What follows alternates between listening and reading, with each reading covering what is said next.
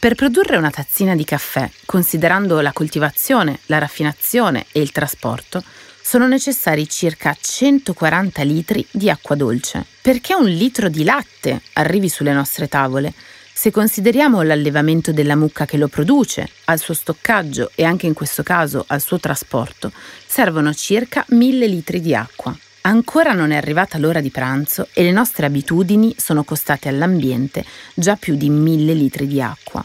E attenzione, perché il rubinetto che ho lasciato aperto mentre vi raccontavo questi numeri ne ha sprecati in questo arco di tempo altri 13.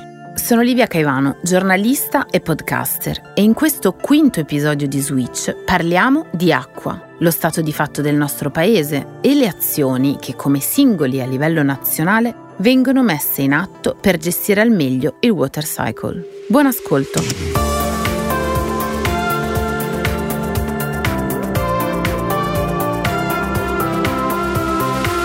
Switch. Cambiamo oggi per un domani più sostenibile. Powered by ABB. Secondo me, in parte, la siccità dell'estate 2022 ha sicuramente condizionato la nostra percezione su quello che è il problema del cambiamento climatico.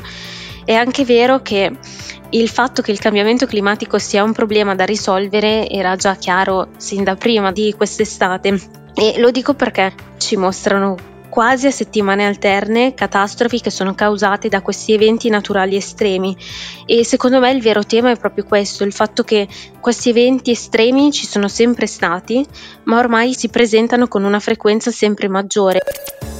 Parliamo moltissimo dell'eccezionalità di questa situazione, ma di fatto, secondo me, si è insinuata un po' nella nostra quotidianità. E solamente quando ci tocca allora si alza il livello di attenzione, ne parliamo e cerchiamo di intervenire però secondo me questo non basta, occorre agire e fare qualcosa di concreto fin da subito e a tutti i livelli. Questa situazione ha sicuramente comportato un cambio delle mie abitudini e del modo in cui percepivo l'acqua, anche grazie a delle iniziative aziendali volte a sensibilizzare il modo e l'utilizzo delle risorse preziose. Cerco da sempre di seguire dei piccoli accorgimenti per minimizzare il mio impatto.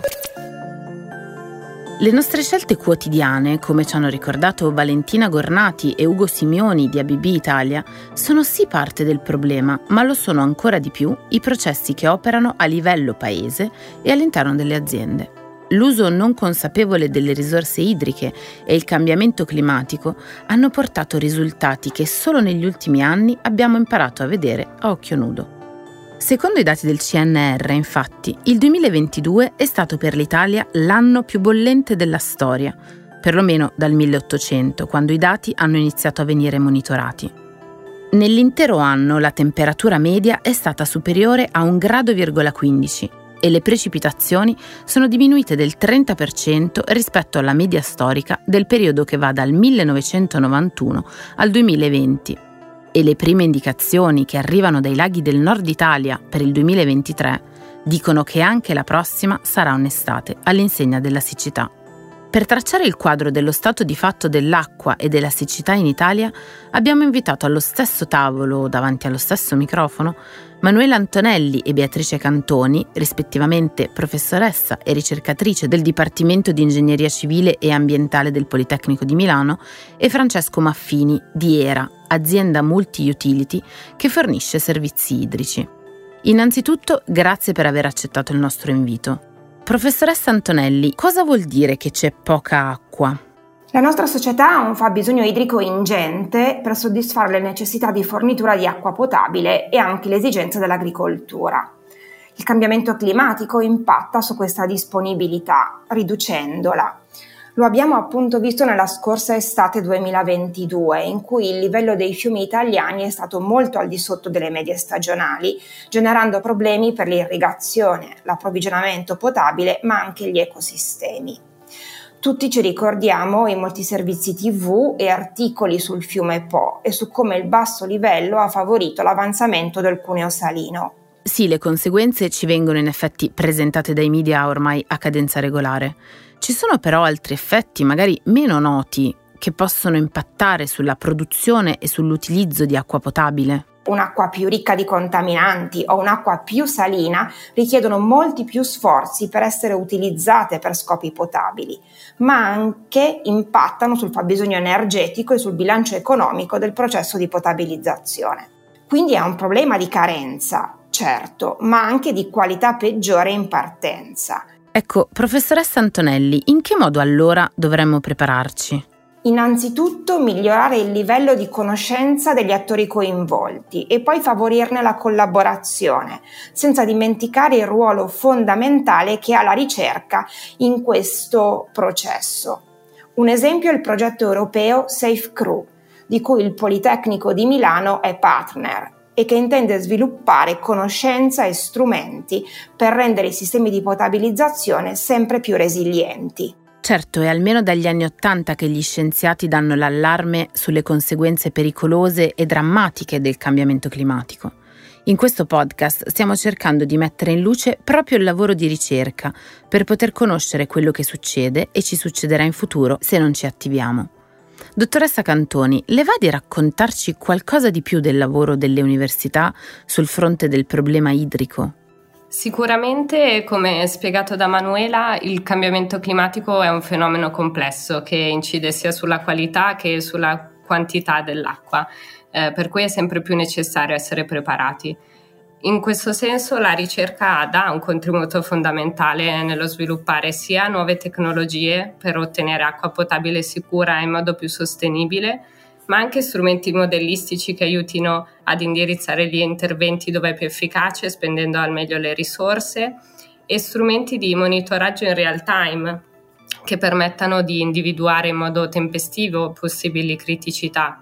Specialmente per questi ultimi punti la partecipazione di noi giovani sempre più esperti nel gestire strumenti digitali e la grande quantità di dati generati da queste soluzioni può dare un importante sostegno nella preparazione al cambiamento climatico in particolare con la rete italiana dei Young Water Professional dell'International Water Association, di cui sono vice chair. Cerchiamo di fare rete per mettere assieme le competenze ed affrontare in modo olistico queste problematiche, visto che il know-how è sempre più specializzato e settoriale. L'Unione Europea con le recenti direttive sulle acque, riviste in fase di revisione, sta cercando di promuovere questi approcci che si basano sulla valutazione del rischio per i consumatori, anche attraverso il finanziamento di progetti di ricerca. Come anticipava Manuela, noi come Politecnico di Milano eh, partecipiamo a un progetto europeo che è Safe Crew, che ha proprio l'obiettivo di sviluppare strumenti di supporto per affrontare le conseguenze del cambiamento climatico nella produzione di acqua potabile. Dottor Maffini, come si muovono invece le imprese per adeguarsi al cambiamento e non incentivarlo? Il cambiamento climatico oggi è realtà e ha degli impatti da un punto di vista quantitativo e qualitativo dell'acqua che aziende come ERA, i gestori del servizio idrico integrato, sono chiamati ad erogare continuamente. È chiaro che da questo punto di vista un'azienda come ERA, in generale grandi aziende, sono in prima linea per fronteggiare e contrastare questi effetti nel cambiamento climatico. In particolar modo rispetto al tema della potabilizzazione in generale, della gestione del ciclo idrico integrato delle acque, eh, i gestori possono agire con una pluralità di azioni. Prima di tutto è fondamentale investire anche in modo differente rispetto al passato. Cambiare l'ottica, la strategia da un punto di vista acquedottistico è fondamentale tendere a quelli che oggi noi chiamiamo gli acquedotti vasti, interconnessi, cioè collegati tra di loro in modo tale che un sistema in difficoltà possa essere aiutato da un altro sistema che invece non ha problematiche in quel momento da un punto di vista di quantità e qualità dell'acqua. Oggi la media mm, italiana eh, vede una quantità di investimenti pari a 49 euro ad abitante. Il gruppo ERA si eh, accinge ad investire quasi 60 euro per abitante. È una strategia indispensabile. Occorre sfruttare al meglio, al massimo anche le nuove tecnologie eh, la piena digitalizzazione degli asset, delle infrastrutture, eh, creare delle smart water network completamente digitalizzate in modo tale che l'analisi in tempo reale dell'infrastruttura possa certamente fornire il miglior supporto previsionale in termini anche pianificatori e di intervento laddove ce n'è bisogno. Eh, da un punto di vista della qualità dell'acqua, lo ricordava bene prima Manuela, ci sono degli impatti.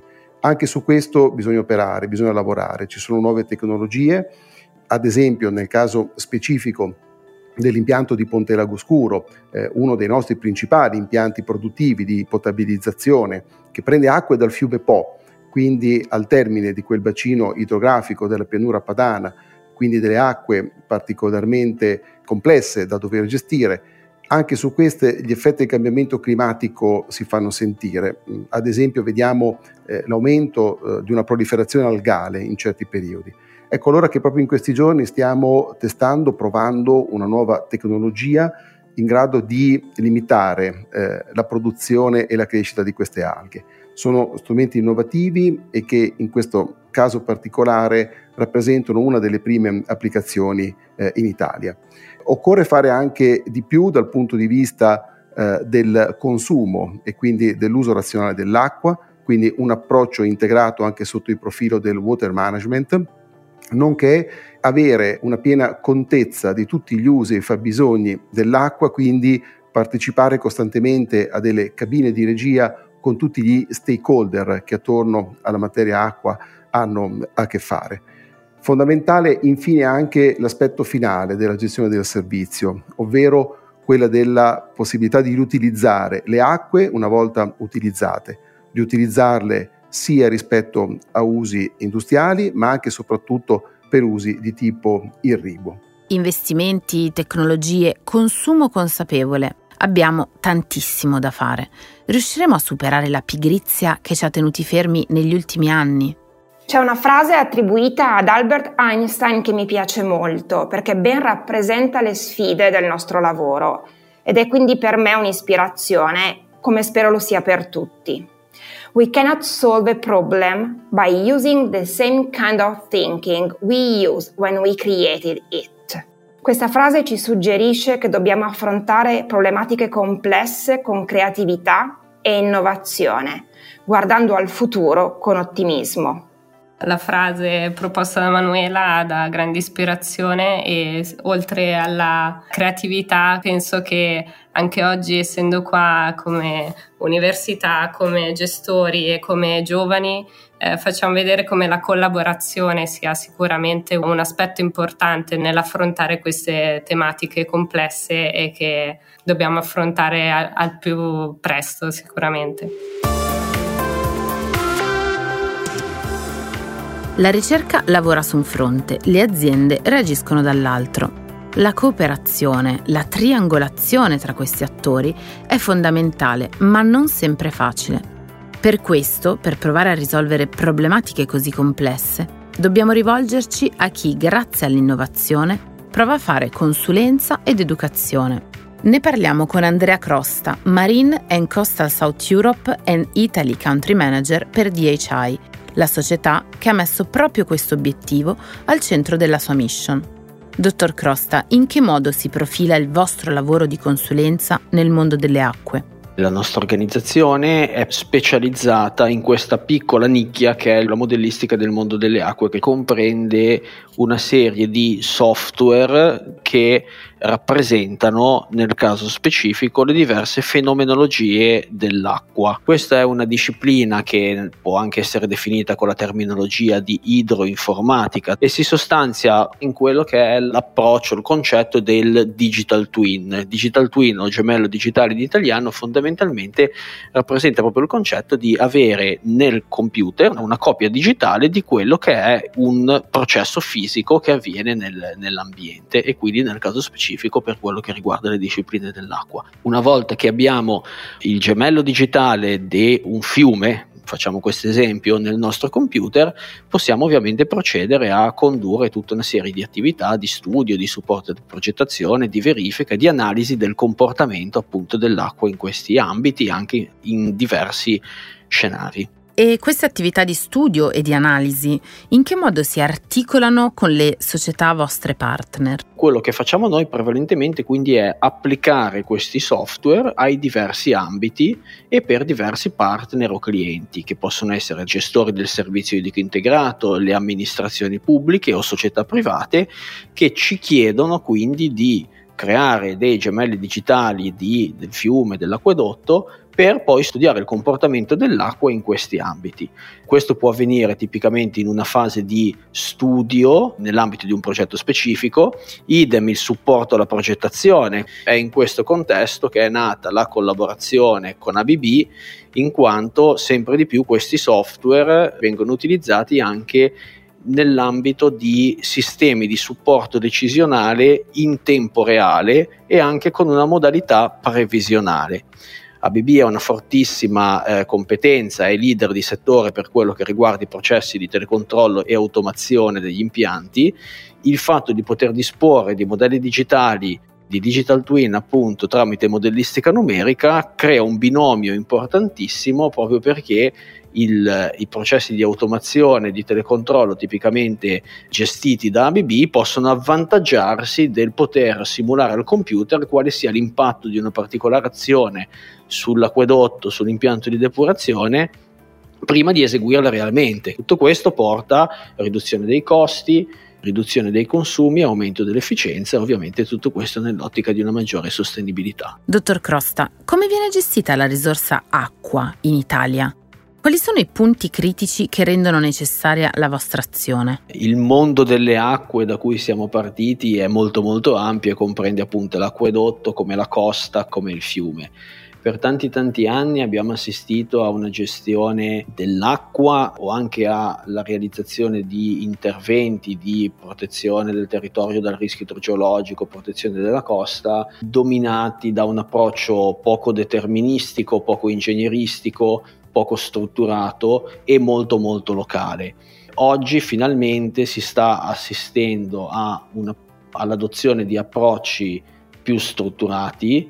Altra dinamica particolarmente importante cui stiamo assistendo in questi anni in Italia è quella della digitalizzazione dei eh, sistemi idrici in generale e qui mi riferisco prevalentemente ad acquedotti, fognature e impianti di depurazione, quindi a quello che è il mondo del servizio idrico integrato. Il fatto di poter eh, disporre nuovamente di modelli numerici che sono costantemente allineati e rappresentano quella che è la realtà fisica, gemelli digitali che si aggiornano in tempo reale, consentono appunto di ottimizzare la gestione delle reti e degli impianti appunto nell'ottica della riduzione delle perdite e eh, la riduzione dei consumi che guarda caso sono i eh, due obiettivi, in particolare quello delle perdite, pilastro degli, eh, degli finanziamenti legati al PNRR che sono stati posti tra le principali priorità nel, nel contesto italiano. Esempio concreto del lavoro di DHI è un progetto realizzato da ABB e Azienda Gardesana Servizi, AGS, in cui proprio grazie alla consulenza della società di Andrea Crosta è stato possibile implementare un sistema intelligente di gestione della rete idrica. Basato sulla tecnologia ABB Ability Water Management System, il progetto permetterà una gestione puntuale ed accurata del servizio idrico ai comuni serviti da AGS migliorando in questo modo la performance operativa sia nel quotidiano che nella gestione di eventuali criticità, grazie ad un'avanzata capacità di simulazione. Il progetto, sviluppato durante il 2022, prevede una prima fase, già operativa in questo momento, che si focalizza sulla raccolta dei dati, sul monitoraggio delle perdite e sulla gestione automatica degli allarmi. Il secondo passo, invece, che è appena stato avviato, riguarda l'implementazione di un digital twin in grado di supportare gli operatori nell'attività quotidiana, fornendo uno strumento di supporto decisionale. Si tratta di un progetto fortemente incentrato non solo sulla digitalizzazione, ma anche sulla sostenibilità. Grazie infatti alle tecnologie innovative è possibile prevenire perdite ed evitare sprechi di questa risorsa più che mai preziosa. In questa puntata di Switch abbiamo parlato di Water Cycle, il ciclo dell'acqua. abbiamo visto le piccole cose che ognuno di noi può fare per ottimizzare i propri consumi e in che modo le aziende, in collaborazione con centri di ricerca o con il resto dell'industria, si stanno adoperando per rivedere i processi di produzione, promuovendo l'uso sostenibile di questa risorsa. Nel sesto episodio, l'ultimo di questa serie, parleremo dell'importanza di costruire ambienti di lavoro sicuri, equi e inclusivi. Un saluto da Livia Caivano.